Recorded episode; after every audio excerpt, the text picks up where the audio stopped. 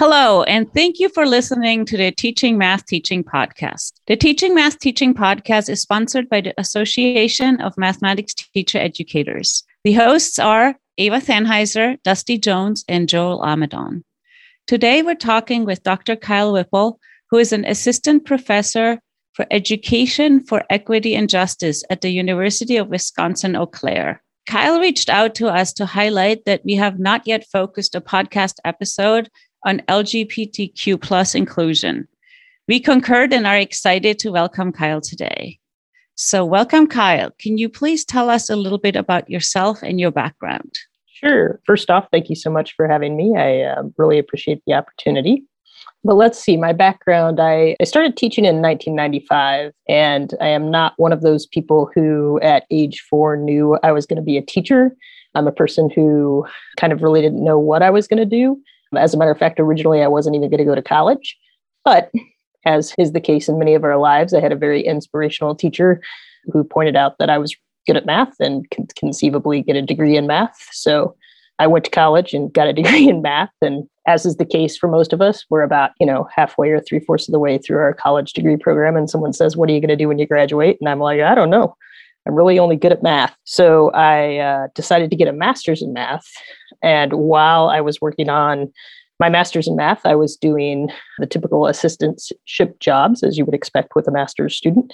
So I was teaching some college algebra and Calc 1. And I was at a smaller regional institution where the person who was in charge of the teaching assistants was also in charge of the master's in education program. And so came in to observe my teaching once and pulled me aside afterwards and I thought I had done something wrong and that I was in trouble. And she was like, You need to come join our master's in education program. And, you know, you can teach high school math and or teach math at the co- at the uh, community college level. And I hadn't, you know, really considered that as a career. So it was one of those points where you just kind of have that fork in the road and make a decision. So I switched. I switched from my master's in math to a master's in education and taught high school mathematics, seventh grade through 12th grade, because I was in rural Northeast Missouri for 20 years. I coached sports for 15 of those 20 years. And when I retired from coaching sports, the same person who had said, you should get your master's in education said, I can't help but notice you've retired from coaching sports. How would you like to adjunct? And so at that point, it would have been the spring of 2011. I started teaching the math methods courses for the local regional university. And I loved that. So I did that for about four, four and a half more years. And in 2015, left teaching to come to the University of Minnesota and get my PhD. So it's a windy path, but I'm really happy with where I've ended up. So rural northeast Missouri, are we talking Truman State or We are talking Truman State. All right, exactly great. the place. Yeah. I'm from Missouri. Some parts of my family anyway are. So yeah, that's awesome. Yeah, I did. I graduated with my undergraduate there in math in 94 and my master's in education in 96. And then, you know, obviously stayed in the area. I taught, I don't know how much you know about rural Northeast Missouri, but I taught in La Plata for three years. And then I taught at Putnam County for a year. And then I taught at Kirksville. Cool. Um, cool. For the other 16. That's great. Yeah. So you said you coach sports. Do you want to share a little bit what sports? The sport that I was actually good at coaching was softball. I really was not very good at coaching basketball and track. So I only coached track for one year and I coached basketball for 3 years. But but I coached fast pitch softball for 15 years and it was terrific. You know, it's a it's a great part of my teaching career. I ha- I'm still friends with tons of the folks that I coached and given that it was rural Northeast Missouri, you know, I did have the occasional player come out to me either after after they had graduated or a couple of them during the time that they were in high school. Sports have a tendency to be a place where, at least for female identified folks, they might feel a little bit safer with admitting their LGBTQ plus identities. So, so let's jump into. You already touched a little bit on how you started teaching math teachers. Is there anything else you want to add to that? I will say that I didn't, when I started to do it as an adjunct, I did not realize I was going to be as passionate about it as I was, if that makes sense. Like when I was offered that position, I was like, oh, this should be interesting. You know, it will be fun to go through the process of explaining what it's like to be a teacher to folks who are going to be teachers. But I didn't realize I was going to get so sort of enamored with it. You know, it just really started to become the thing that I wanted to spend the most time on out, you know, my high school teaching position almost started to take a back seat to my the time and effort I was putting into working with my pre-service teachers and that's what pushed me to be like, "Oh, I should switch. I should go get a PhD and start doing this." For as much of I don't want to sort of lose track of the importance of high school teaching and I felt like I was. So for as much as that aspect of teaching just as for the passion of having a playing a role in future teachers' educations. Hey Kyle, with you know this podcast being about you know folks that might be jumping in for the first time into teaching math teaching, when you got that call to adjunct, like what advice would you give to somebody that's going to maybe in the next few months might be getting that call to do a similar sort of position in the fall? Like what advice might you have for someone stepping into that arena? I think my biggest advice is that it requires a lot more time than you would expect. So, if you are a person with a lot of commitments outside of that adjuncting position, it might not be a good choice. But my, I have a child who's 23 now, and you know they were kind of beyond the space where they they needed me, and so I had the free time to devote to, you know, really examining what it was that I wanted to get out of each session that I have with those students because as we all know it's never enough time when you're thinking about never. Yeah, exactly. when you're thinking about what all do they need to know? I mean you know we're teaching future math teachers so of course they need to know mathematics content. They need to know the difference between pedagogical content knowledge and content knowledge and content knowledge for teaching but at the same time i taught for 20 years mm-hmm. so they also need to know what it's like to have a student die of cancer they yeah. need to know what it's like to, you know, have a student be pulled of their out of their classroom and arrested, you mm. know, hmm. because that's going to happen too. And so trying to juggle the priorities and my gosh, talking about retirement, right? Retirement yeah, yeah. for teachers is so vastly different from, you know, all of the other professions that when you think about, well, you can retire at age 55 in the state of Missouri and it's still okay for you to go teach in Iowa. You'll be having your, you know, I mean, how long do we spend talking to our future teachers about that versus the importance of the quadratic formula? That's right. Yeah. and so it definitely took a lot more time than I expected. The thing, like, I mean, like you're almost at like this holistic idea of what does it mean to be a teacher rather than, yeah, just the quadratic formula, but thinking about all these other aspects. Like, hey, yeah, like I remember like even just getting those, uh, you know, running the getting that first teaching position and get thrown all these like applications for health insurance and stuff. I'm like, can I call my mom? like, like I never talked about this, but yeah, thank you. I appreciate the, that advice. Yeah, sure. I also would encourage folks to do it if they feel drawn to it. I mean, if you feel drawn to it at all, my gosh, take the chance and see how much you uh, enjoy it. But it does take significant amount of time. So let's transition into the LGBTQ plus inclusion questions. Why should that be part of math? I always go back to the old saying that if I can't see myself in it, then how am I supposed to think I'm capable of doing it? Phenomenon, right? So if we have these students in our in our school systems going through STEM courses and they don't see themselves represented within those content areas, then we're missing out on a whole bunch of diversity that, quite frankly, is part of the key solve, problem solving system in our society, in our culture. When a pandemic hits and we need a new vaccine, and there are debates over, you know, is this a vaccine or is this gene therapy? you know, you're talking about a significant amount STEM content area that goes into the creation of that, distribution of that. And when we don't have these diverse folks as part of those problem solving teams, then we miss out on a point of view. When it comes time to solve a problem, we all solve it from our own point of view. And so if the group itself is not diverse, then somebody's point of view is being left out. I'm old, so I always go to the AIDS epidemic as a highlight of a culturally inept response to a disease that's clearly attacking a marginalized portion of the population, and that marginalized part of the population isn't really represented in STEM areas. So folks in the STEM areas don't have anyone within their group saying, no, we need to figure out how to handle this problem. We need to have medications that prevent the spread. We need to have medications that deal with the impacts of this virus. And so, as you all are aware, our response to that virus as a, a nation was incredibly slow. It was, we were well aware of it for a long time before we started trying to even, even the most simple step of testing blood donations before they were used in transfusions took so long to put into place. And it's always the case where marginalized folks who aren't represented in the problem solving group don't end up with the support that they should be getting when the solutions come out. So that's my big push for why we should care about marginalized populations in mathematics. So this really leads me to the next question. So how do we go about that? How do we include LGBTQ plus in math? What do you do? And can you give some examples? Yeah, absolutely. Well, I'm happy to say that this is getting talked about more and more, which is awesome because as more and more folks talk about it, more and more good problems show up.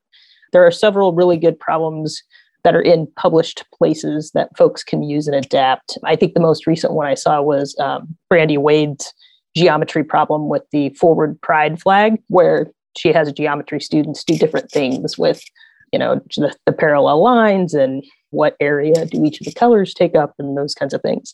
There's also was that the one in the math teaching learning? I don't remember the yes. It's yeah, math it's mathematics teacher and then it's learning and teaching. I don't yes, know how that all um, flows together but i just wanted to like highlight it for people who might be interested in finding that task yeah, yeah. The great thing about that article is that she doesn't just highlight her own tasks, she also highlights the different different ways that you can use GLSEN. So if you're not familiar with GLSEN, it's the Gay and Lesbian Student Education Network and they are probably the most powerful national organization that works with LGBTQ plus issues in schools and one of their really big projects is that every other year they send out a survey and then every then the year after they send out the survey to secondary students in our public schools the year after that they release the analysis of those survey results. And so one of the things brandy brings up in her article is that you can use all of those statistics that get released by glsen every year in your stats classes and do all kinds of analysis with the information that they put forth. I have a problem with a couple of co-authors on the use of the they them pronouns and how it moves through a given population. Those problems are pretty adaptable, like they're pretty easy to change for any given grade level. However, it can be much easier than that. My first semester here at UWEC, I got tagged with the quote that I said, I can rainbow anything. Um, and that made my students laugh. And so then they started repeating that. But something as simple as handing out rainbow rulers and rainbow protractors in a math class can promote LGBTQ plus inclusion without a major change to curriculum. So I have former students who I'm always asking them, what are you doing to be inclusive? And one of them tells me that they name all of their, anytime they have to draw a picture on the board, they name the different shapes in the picture and they always use same sex couples. So if for some reason they have to draw two squares on the board, for instance, they have Mr. Square and Mr. Square who are married and have a lovely family. So it can be that simple. I also have a student who it's fairly popular in stats classes to do something with March Madness basketball tournaments every spring. And he saw his colleagues doing that and decided that instead of doing that, he does a correlation pro- project with his students on the number of Instagram followers of the contestants in RuPaul's drag race and who makes it through in each round. So, you know, again, mm. that's a much more complex inclusion of LGBTQ plus. And I'm not saying that everyone has to do that. It can be much, much simpler than that. But some folks want to want to really push it. And I think that's a cool way to do it. And I think there are statistics out that if you do that, if you include LGBTQ plus in math or STEM, that that correlates with less bullying at the school. Wow that's fantastic. I don't think that I have even read that yet. So you're ahead of me. That it, was Stephen Russell, I think, gave a talk when AMTE was in Houston, and I feel like I remember that from that talk. Awesome. Certainly, it's the case. And this came out, I think, in two, 2015. Certainly, it's the case that in schools where inclusion is explicit, so in schools where teachers have safe space st- stickers, teachers chaperone the LGBTQ plus prom, those kinds of things, students show much better mental health results. And that's across all students, not just students who identify as LGBTQ plus, because it turns out that when you're explicit about inclusion of all students, all students feel more welcome. Whether or not they identify as part of that group, they're like, oh, this is a safe space. This is where everyone belongs. And it makes everyone feel like school is more of a space that they should be in. Oh, yeah. When you read some of the GLSEN results, some of them are just heartbreaking. You know, I think it's maybe 59%. I should have looked these up. I think it's 59% of students who identify as LGBTQ plus still hear uh, homophobic or transphobic slurs at school that teachers don't stop. So if you're in a space where a student is using incredibly negative language to talk about your identity and the person who's supposed to be the authority in the space doesn't make that student stop using that that sends a real clear message about where your place is in the uh, societal hierarchy, if you will. Let's assume this scenario. I have never included any LGBTQ plus stuff in my math class, and I'm thinking about starting. What advice would you give I would me on you, how to start? Yeah, I would tell you to go to the GLSEN website. They've got tons of curriculum ideas and curriculum starters. Also, I believe it's now called Learning for Justice. It used yes. to be called Teaching Tolerance. They also have great curriculum starters for folks who want to be more inclusive and find materials related to your, your mathematics classes that are specifically based on inclusion. But you can also, if that's too big of a step, if it's, you know, oh, I don't want to go to even an outside source, you can do the most simple thing of, you know, taking one of your real world problems that is about a family and then making the family LGBTQ. It's a very, very small step. And there are some folks in the LGBTQ plus inclusion realm who kind of push back against that and say that's not enough. But I'm always looking for, I'm always sort of honing in on the lens that even a small step is better than no step. And so find some place where you're going to be comfortable and take that step. Even if it's just I'm going to get one of those tiny rainbow flags that they sell at Michael's and put it in my coffee mug, my pencil holder, my whatever. Just any small step is better than no step. Kind of like all the resources that you've mentioned. And also, I just wanted to mention one that I became aware of this summer when we had the uh, talk about with the uh, authors of the high school mathematics lessons to explore, understand, and respond to social injustice. They actually have a, um, a free lesson available that we'll put a link to in the show notes, along with everything else that you've mentioned as well. On this lesson, Listen to GLSEN, where you can students can it's basically directed to look at the GLSEN school climate report and do some mathematics around that. But basically, you know, for those that are looking to take that step, look at to do some sort of uh, social justice math lesson that's aligned with to those teaching tolerance standards. Everything's coming together here. It's pretty cool how it's laid out, and like an ex- this is a lesson that's been used by teachers in classrooms. So it's nice to have those sorts of materials available. But then I also like appreciate that you're saying like, hey, whatever step you're taking a step, and then when the, the next step that you're willing to take, there's resources and people there able to support you. That's good. And I'll just pitch in my two cents and say this these are really good steps, Kyle. I appreciate even giving us some small steps to take if we're not ready for the, the larger steps, because this is something that we can't say, oh, we're we're math teachers. We can ignore this. You know, math is blank and you know math ignores all cultural context because that's that's just not true uh, because we teach students and so those students are humans and those those humans have human issues that they're they're dealing with and I know my daughter is a ninth grader in high school, and she's coming home and asking questions about inclusion issues, LGBTQ plus issues. She has friends that are within that community, and she's wanting to know what can we do? How do we identify that, or how do we support people in this community? So I just really appreciate you bringing this to our attention. Like Eva already said, that hey, we need to talk about this. So thanks. Yeah, super thankful that you reached out and pointed out that we had not yet tackled this. Let's shift gears a little bit to get to know you a little better. What makes a good day for you in your profession? Oh yeah, I have so many good days. I I'm just like grateful every day that my joy and my passion come from teaching but when you get to have that be your joy and passion and you're working with people who are also teaching and that all that all meshes together it makes for really good days yesterday my students who i teach so i teach elementary math methods. Here at eau claire i teach elementary math methods and i teach secondary general methods.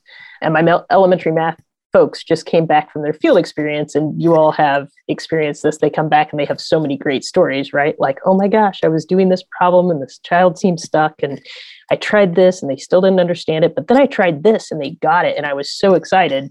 You know and my joy comes from how excited my future teachers are because they've implemented something that we've talked about in class and it's worked. That's where the whole passion of this position comes from. So those are my best days when my students have been out in the field and have put together something that they see as successful. That's where my joy comes from. That's cool. Um, another question we typically ask with the goal in mind that this podcast is kind of like overhearing conversations at conferences and finding out what other people use. So you mentioned a few resources that already. Is there any other resources that you go to online for your own teaching? I do go to the AMTE website periodically. I like the AMTE books that I have too. I probably I use GLSEN more than anything else. But Learning for Justice, I think it's Learning for Justice now. I'm I always forget. It's, it used to be teaching tolerance. it, it is learning for justice. I looked it up. So perfect. Oh, yeah. And we'll we'll put these links in the show notes too. Yeah. okay. Yes, I really like their site as well. They much like the lessons for social justice, they cover all social justice lenses. And I really am when I'm teaching looking to be inclusive across the spectrum. And so I use a lot of their materials as well. So what do you do for fun? I saw that on the list and I was like, I wonder if we'll have time to get to that.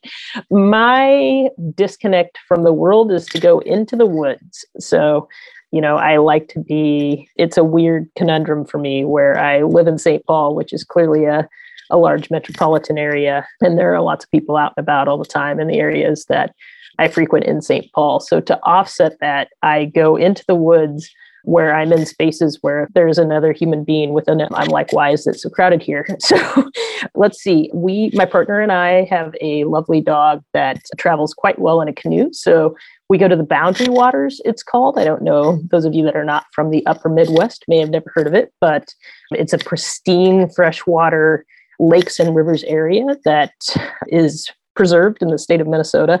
That's in northern Minnesota. We go there at least twice a summer and you are completely unplugged when you go to the boundary waters. You are definitely completely on your own for however long you choose to uh, be in that space.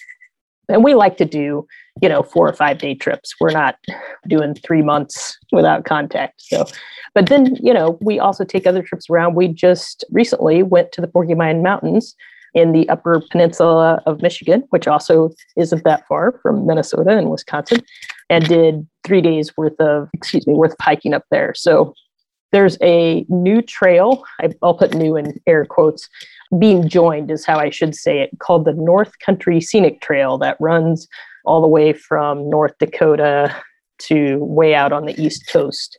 That we right now wow. are doing, yeah, we're doing segments of that with the idea that maybe someday we might try to through hike that. We'll see. but being out in the wilderness, just my partner, my dog, and I is definitely what I do for fun. Okay. Our last question is usually um, Do you have anything to promote? I don't think so. uh, maybe I should promote my um, gender diversity lesson plan. It is in a book called, I think it's called Gender Diversity Le- Lessons for K through 12 classrooms. That sounds interesting. Yes. Teaching about gender diversity. It is teacher tested lesson plans for K through 12 classrooms. I can put a link in the chat for y'all. Thank you. And we'll put those in the show notes. Awesome. Well, thank you so much for joining us today. Thank you for having me. And thank you to our listeners for listening to the Teaching Math Teaching podcast. Be sure to subscribe to the podcast. We hope that you're able to implement something that you just heard and take an opportunity to interact with other math teacher educators. And speaking of interaction, please let us know what you want to hear in upcoming podcasts. Who do you want to hear from? Let us know through the virtual suggestion box. You can find that contact us box, uh, page at Teaching Math Teaching Podcast or in the show notes for this episode.